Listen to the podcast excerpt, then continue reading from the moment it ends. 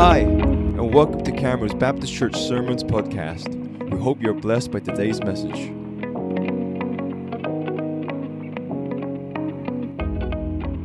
in the conflicts because of social media. We see it everywhere. We also see, you know, like lives being lost. We see relationships being broken. It seems like everything, you know, there's a lot of struggles in life. Um, I may not have had the control in everything in my life this year. So I, about two years ago, I was promoted to a job, but, uh, which praise God, but the job is, is contracted job. So if you've worked contract before, you know that, you know, it's not always secure. You're always waiting for your next appraisal, whether you're going to be made permanent or whether you have to leave the job at the end of that contract. And that's been looming in my mind quite a lot this year because, um, I'll tell you as I go on. Um, also, uh, and two years ago as well, we bought a house. Praise God. Like everything's amazing, right? But, um, it comes with cost, you know? And so I'm on this job that is contracted. Um, I'm earning money, but that could stop, right? How am I going to pay for my mortgage? You know? So a lot of that, I guess, is stress. I don't like to call it that. Um, but yeah, it's, it's a lot of stress in my mind because I have to provide for me and my family. Um, it's me and Bella for now. Um, but anyway, um, so what happened this year? I want to thank God because even though that that thing of the job not being secure is on my mind, I believed that you know He will provide, and He did. He uh, about two weeks ago i got the good news the green light that i was made permanent.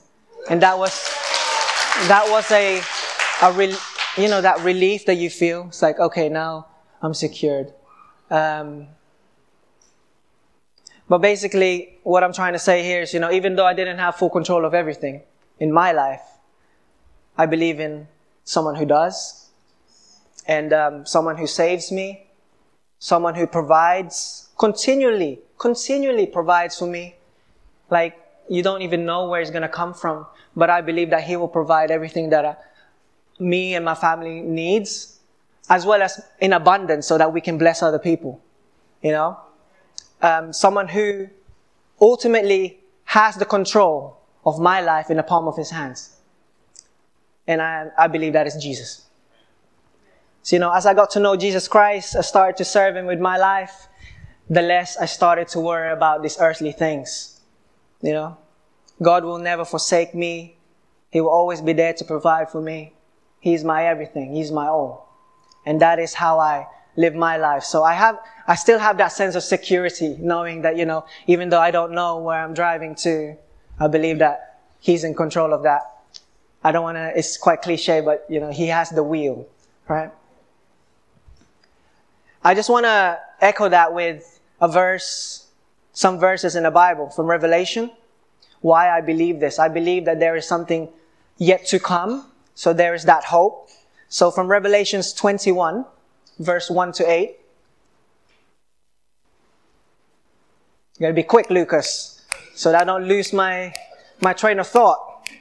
So we're gonna um, put everything up here. So if you if you can follow, I hope you can read that in this Revelation 21, it says, Then I saw a new heaven and a new earth, for the first heaven and for the first earth had passed away, and there was no longer any sea. I saw the holy city, the new Jerusalem, coming down out of heaven from God, prepared as a bride beautifully dressed for her husband.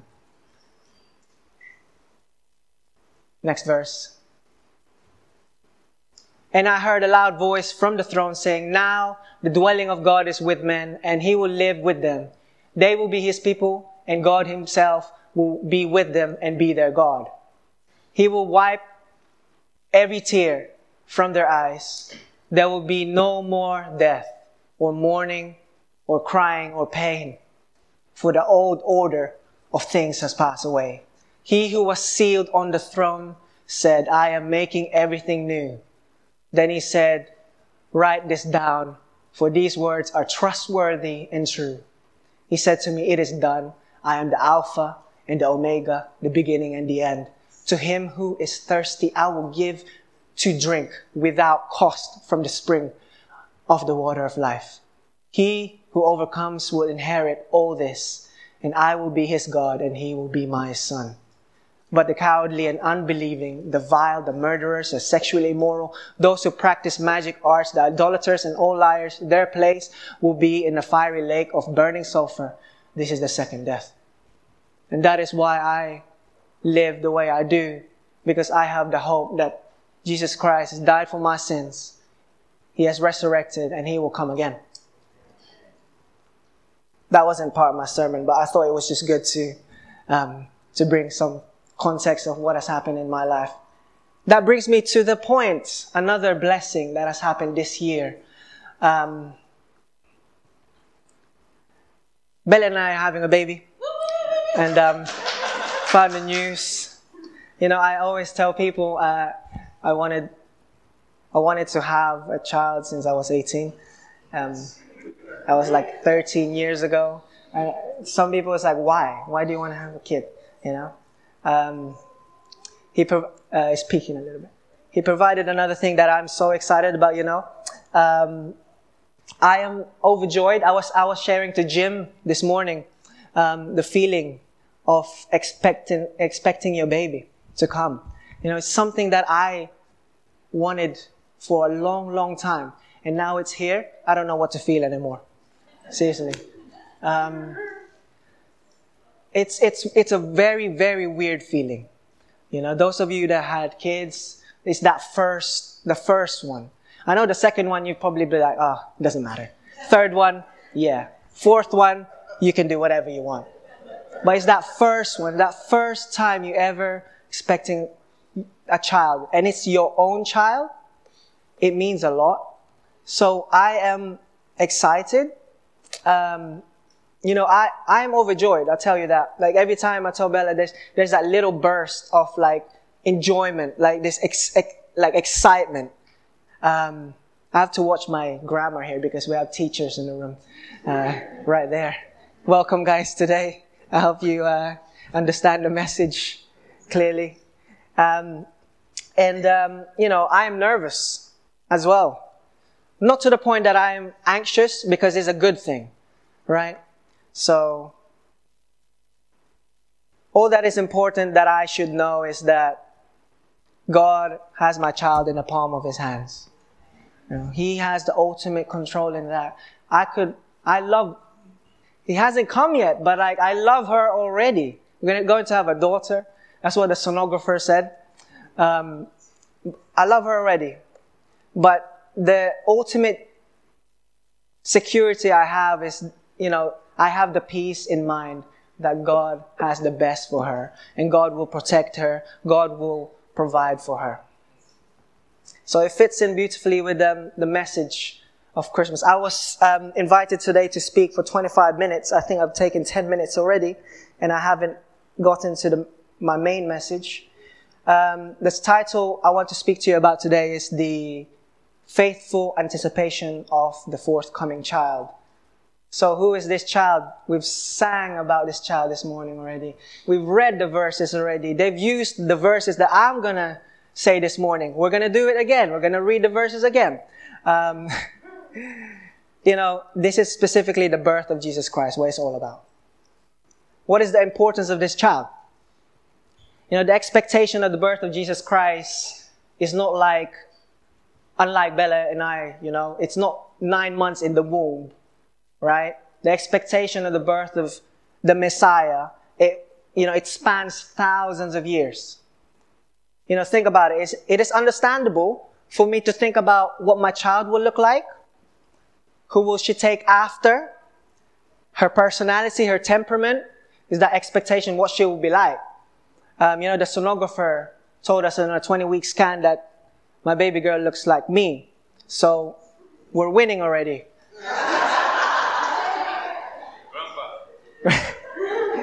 but um, no, in all seriousness, I hope that she has you know, she'll be like her mother, the person that I fell in love with. And um, that will be amazing. If she's like me, then that's good too, I guess. Imagine the hopeful expectation of Jesus' birth for those who lived before it happened. You know, I'm excited to see my baby, but imagine how much more the Jewish people must have felt as they expectantly awaited the coming of the Messiah. You know, their Savior, their liberator in, in translation.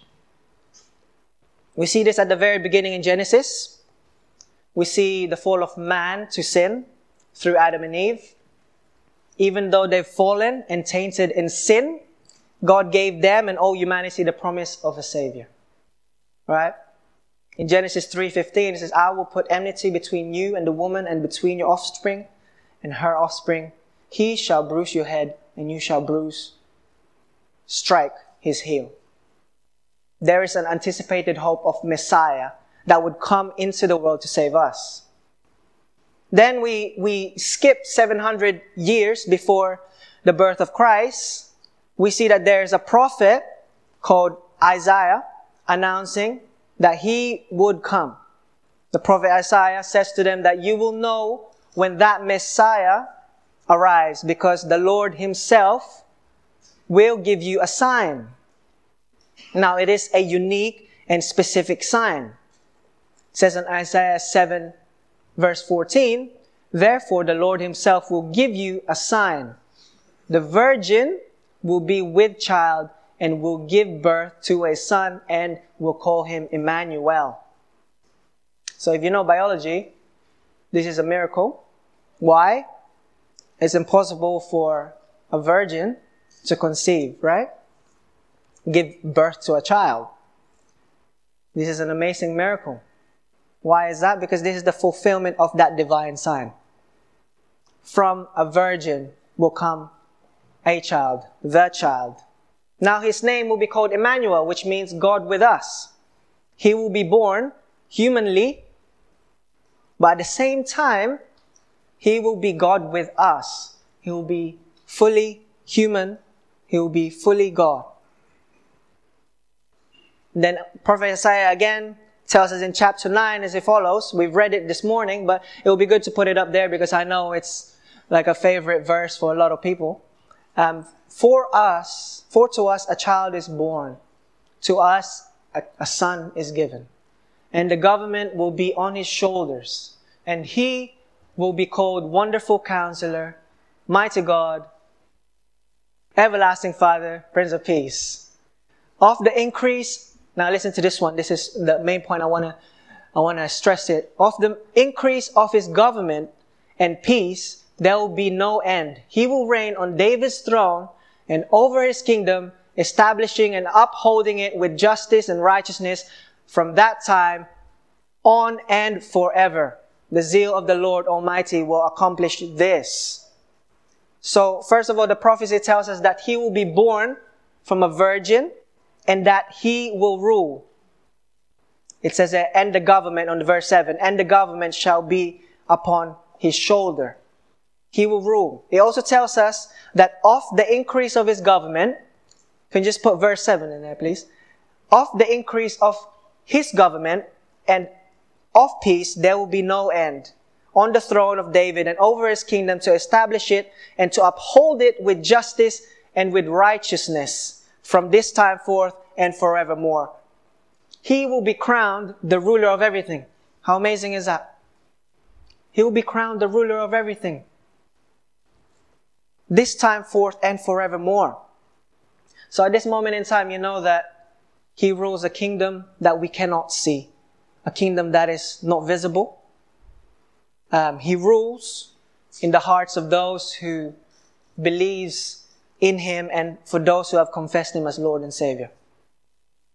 Until that day, when a future will come, that His kingdom will become visible. This is when He returns to the earth to set up His kingdom and reign in the earth. He will then create a new heaven and a new earth free from sin. Earlier from what I mentioned from Revelation 21, that there will be no more death when He comes back neither there shall be mourning, nor crying, nor pain. So a lot of us have heard of the nativity story. Um, baby Jesus born in a manger, we see it in, in there. Uh, we saw it this morning as the kids were um, reenacting. We see sheep, cattle, wise men, we see shepherds, we see Mary and Joseph. You know, but the story of Jesus Christ, it doesn't end in the manger. You know, it's not complete. When we just think about that nativity, that, that manger scene, it is not complete there. The story of Jesus Christ is only complete when we comprehend that He came to the world as a king, but not just any king, but the King of all kings and the Lord of all lords. When we can comprehend that Jesus is the culmination and the fulfillment of the prophecies foretold of the coming Messiah. You know, this is the one that the Jewish people have been expectantly waiting for all those years. As I mentioned already, this Christmas is very different for Bella and I um, because we're expecting a child. I'm very excited to be a father, uh, to be a dad, and I can finally drink from that mug, proud, the one that we have here at church, the one that says, "You are a winner. Happy Father's Day." You know? Next year, I get to drink from that mug with pride, and I'm so excited. hey, I'm a father like you. Anyway, I wanna I wanna briefly talk about. I won't I won't be too long now. I just wanna um, talk about uh, someone that doesn't really get talked about a lot in the, the nativity story. I want to shine a little bit of light on the character, um, just like myself, is, uh, was an expectant father, and um, that is Joseph. So I'm not going to try to read a lot of verses about Mary because we read a lot of that. that. So I'm going to read everything that's said in the Bible about Joseph. And then we can see um, what are the characteristics that we can learn from the character of Joseph. Do, do, do you know much about, kids, do you know much about Joseph? Yes. Yeah? What, what, what can you give for me, sir?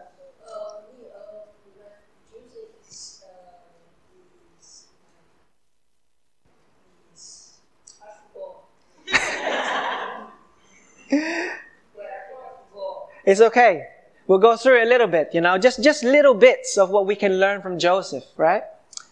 So, you know, I believe that one of the greatest honors in this life is to be a parent. It's a massive responsibility, right? I get to nurture this child into the world, teach her everything that I know, and, you know, to love her unconditionally. I say her. Imagine she comes out a boy. that's what Bella keeps saying. It doesn't matter. I mean, that's oh, that's what my mother-in-law keeps saying actually. Um, you know, but for Joseph, it was a it was a different circumstance, right? The circumstances was completely different. Were completely different. So, what do we know about Joseph? So, Joseph is the earthly father of Jesus Christ. He's a descendant of King of David. We see the lineage in Matthew 1. You can read it. There's loads of names. You can try to um, pronounce the names correctly. It is very interesting to note that people knew their ancestries back in the day. Um, how, you know, do you know the name of your great grandfather, for example? I mean, me, I only, uh, for example, like, I, I, I, can think of the image in my head, like uh, in Lord of the Rings, when um, they say, oh, Aragorn, son of Arathorn, son of Araborn, and son of something, you know? It was kind of the same, like, same idea. Like, people knew where they, they, they their lineage. Uh, me, I can only name, I'm James, son of Emmanuel, son of, that's it. I, my, and I don't, I don't know. Um, it's funny that my, my dad's name is Emmanuel as well, so I guess I was born in a family of God with us. So Joseph, he lived in Nazareth in Galilee and was betrothed to Mary or engaged. They were legally pledged to be married. Um, it, it's, it's a very different idea. It was different. Um, betrothal was very different uh, to what we know of engagement nowadays. Because we can break engagements kind of in the modern day, right? But um, it says here betrothal in most eras of Bible history involved two families in a formal contract. And the contract was as binding as marriage itself. So betrothal then was more of a business transaction between two families than a personal romantic choice. Dowry or bride price agreements were included so that a broken engagement required payment of the dowry. Steve talked about dowry when talking about gift uh, when he was sharing two weeks ago. After betrothal, all that remained were three matters. The wedding celebration, the bride's move into the groom's house, and the consummation of marriage. So I want to talk to you about the characteristics that we can learn from Joseph. But before we do that, um, it would be good to get a bit of context. I want to read this real quick. We read it earlier, but just to to emphasize the point of um, what was happening here. Can we put up Luke one again, please? So in the sixth month, God sent the angel Gabriel to Nazareth. We read this earlier, a town in Galilee, but we can read it now to a virgin pledged to be married to a man named Joseph, a descendant of David. The virgin's name was Mary. The angel went to her and said, Greetings, you who are highly favored. The Lord is with you. Mary was greatly troubled at his words and wondered what kind of greeting this might be. But the angel said to her, Do not be afraid, Mary. You have found favor with God. Amazing. You will be with child and give birth to a son and you are to give him the name Jesus. He will be great and will be called the Son of the Most High. The Lord God will give him the throne of the Father David, and he will reign over the house of Jacob forever. His kingdom will never end. How will this be? Mary asked, Mary asked the angel, since I am a virgin. The angel answered, The Holy Spirit will come upon you, and the power of the Most High will overshadow you. So the Holy One to be born will be called the Son of God. That's amazing. Can that be? It's a miracle. Now we see that the Bible indicates, we don't really hear a lot about Joseph. You don't really hear him speak in, in the Bible. Um, but, you know, it says the Bible indicates that he was a kind, self-sacrificing man. Matthew 1:18. Now the birth of Jesus Christ took place in this way. When his mother Mary was pledged to be married to Joseph, but before they came together, she was found to be with child through the Holy Spirit. Now imagine that you are in Joseph's shoes, you are betrothed. It's essentially you are married when you're betrothed, you know, again, as I mentioned, you weren't just, just engaged in, in modern society's uh, terms now. Um, and then you find out that she is with child. How do you feel? Of course, it, you, I don't want to, you know, um, but anyway, from me, from my point of view, this was a scandal, right? It was adultery. Imagine being in that situation. You're getting to, ready to marry this individual, and you get hit with the news that she is pregnant. And you know it's not your baby because you haven't done the deed yet. With all things considered, it mentions in verse 19, and her husband, Joseph, so I have a different translation. Because Joseph, her husband, was a righteous man read that, it was a righteous man and did not want to expose her to public disgrace, he had in mind to divorce her quietly. So Joseph, he had the legal right to divorce Mary when he found out she was pregnant. But what did he do? He opted out, opted to do it quietly. That's what he did without the public knowing. You know, I'm sure that news like this travels fast you know, in, in the inner circles. Um, they didn't have much technology back in the day, so they had a lot of talk, um, communication. So I'm pretty sure it's spread pretty quickly. Um, but we see that what an act of sacrifice from Joseph's part here to divorce her quietly. He wanted to divorce her quietly. He could have publicly shamed Mary and her family so that he could preserve his honor and name. He could have easily brought himself out of that situation. But he didn't do that, right? He, even though he felt that he was wronged, he was uh, disappointed, he still sacrificed so he won't put her to shame. What an act. What a man. That's decency. Verse 20 says, But as he considered these things, behold, an angel of the Lord appeared to him in a dream, saying, Joseph, son of David, do not fear to take Mary as your wife, for that which is conceived in her is from the Holy Spirit. She will bear a son, and you shall call his name Jesus, for he will save his people from their sins. All this took place to fulfill what the Lord had spoken by the prophet. Behold, the virgin shall conceive and bear a son, and they shall call his name Emmanuel. When Joseph woke from the sleep, we saw it earlier here, he did as the angel Lord commanded him.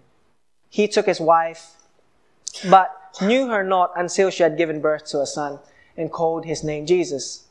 And the final act, it showed here that Joseph safeguarded the, valid, the validity of the virgin birth.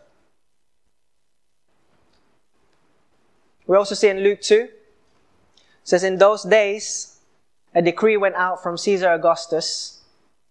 I'll read it from here. Issued a decree that the census should be taken of the entire Roman world. This was the first census that took place while Quirinius was governor of Syria. And everyone went to his own town to register. So Joseph also went up from the town of Nazareth in Galilee to Judea to Bethlehem, the town of David because he belonged to the house and line of David. You know, he went there to register with Mary, who was pledged to be married to him and was expecting a child. So it's actually an amazing thought here. We see, you know, God is amazing that he has his hand on every single detail. Um, we see a man called Caesar, right, who is in power. And then with one order, it says the whole world must obey. You know, everyone must go to be registered. That's his order. That was a decree. This is interesting because by doing this, Mary would be given birth in Bethlehem, right? This fulfills the prophecy in Micah, where the ruler is to be born in Bethlehem.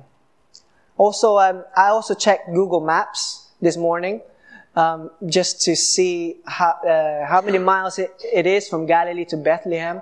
So it worked out to be around 80 to 90 miles. It said that it would, it, Google Maps said it would take 34 hours to walk all that way from Galilee to Bethlehem. Um, it's quite far. That's without a break, yeah? And then it's probably walking three kilometers per hour as well, which is, with a pregnant lady, it's, it's really difficult. So that showed, you know, that Joseph and Mary, we can conclude that he was a self-sacrificing man. He, he did that journey. Could be with a donkey or, yeah. So, first one, we can conclude that he was a self-sacrificing man. Second, we can conclude that Joseph is a man who cared deeply about obeying God. We see in verse 24 that Joseph woke from sleep and he did as the angel Lord commanded him. No questions asked, just pure obedience. Joseph do this, he did it. Right? It's very simple. Actually, if we look at the text, it's very simple text. Luke and Matthew didn't really go into too much details regarding this, you know. It was very simple. So we see the pattern of obedience throughout the early chapters in Matthew as well. When they departed to Egypt, um, we see Joseph immediately obeys the angel, you know, as he commanded, takes his family to Egypt. Um, So in every step of the way, we see God's hand in every situation. God had a plan. All that was left to do is for Joseph to obey. Sometimes it's very difficult for us to obey.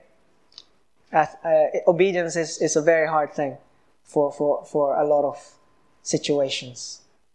But what, all, um, but when the anointing of the Holy Spirit is upon your life and you wholeheartedly obey His commands, nothing will get in the way. God will protect you provide for you, and He will make the way all for the glory of His name. We see it here through Joseph in his obedience to God's commands. So, we learned that Joseph was a self sacrificing man. We learned that he cared deeply about obeying God. And number three, Joseph showed commitment to keeping the law.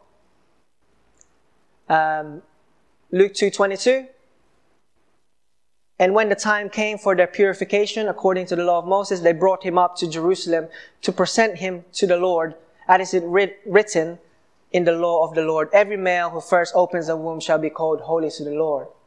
So he brought Jesus there. And also in 241, every year, Jesus' parents went to Jerusalem for a festival of the Passover. You know, I always tell my wife that I want my kid to be like the best drummer in the world or the the best basketball player.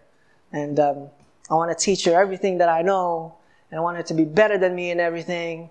You know i can't wait to let her shine and watch her sports games and all this stuff.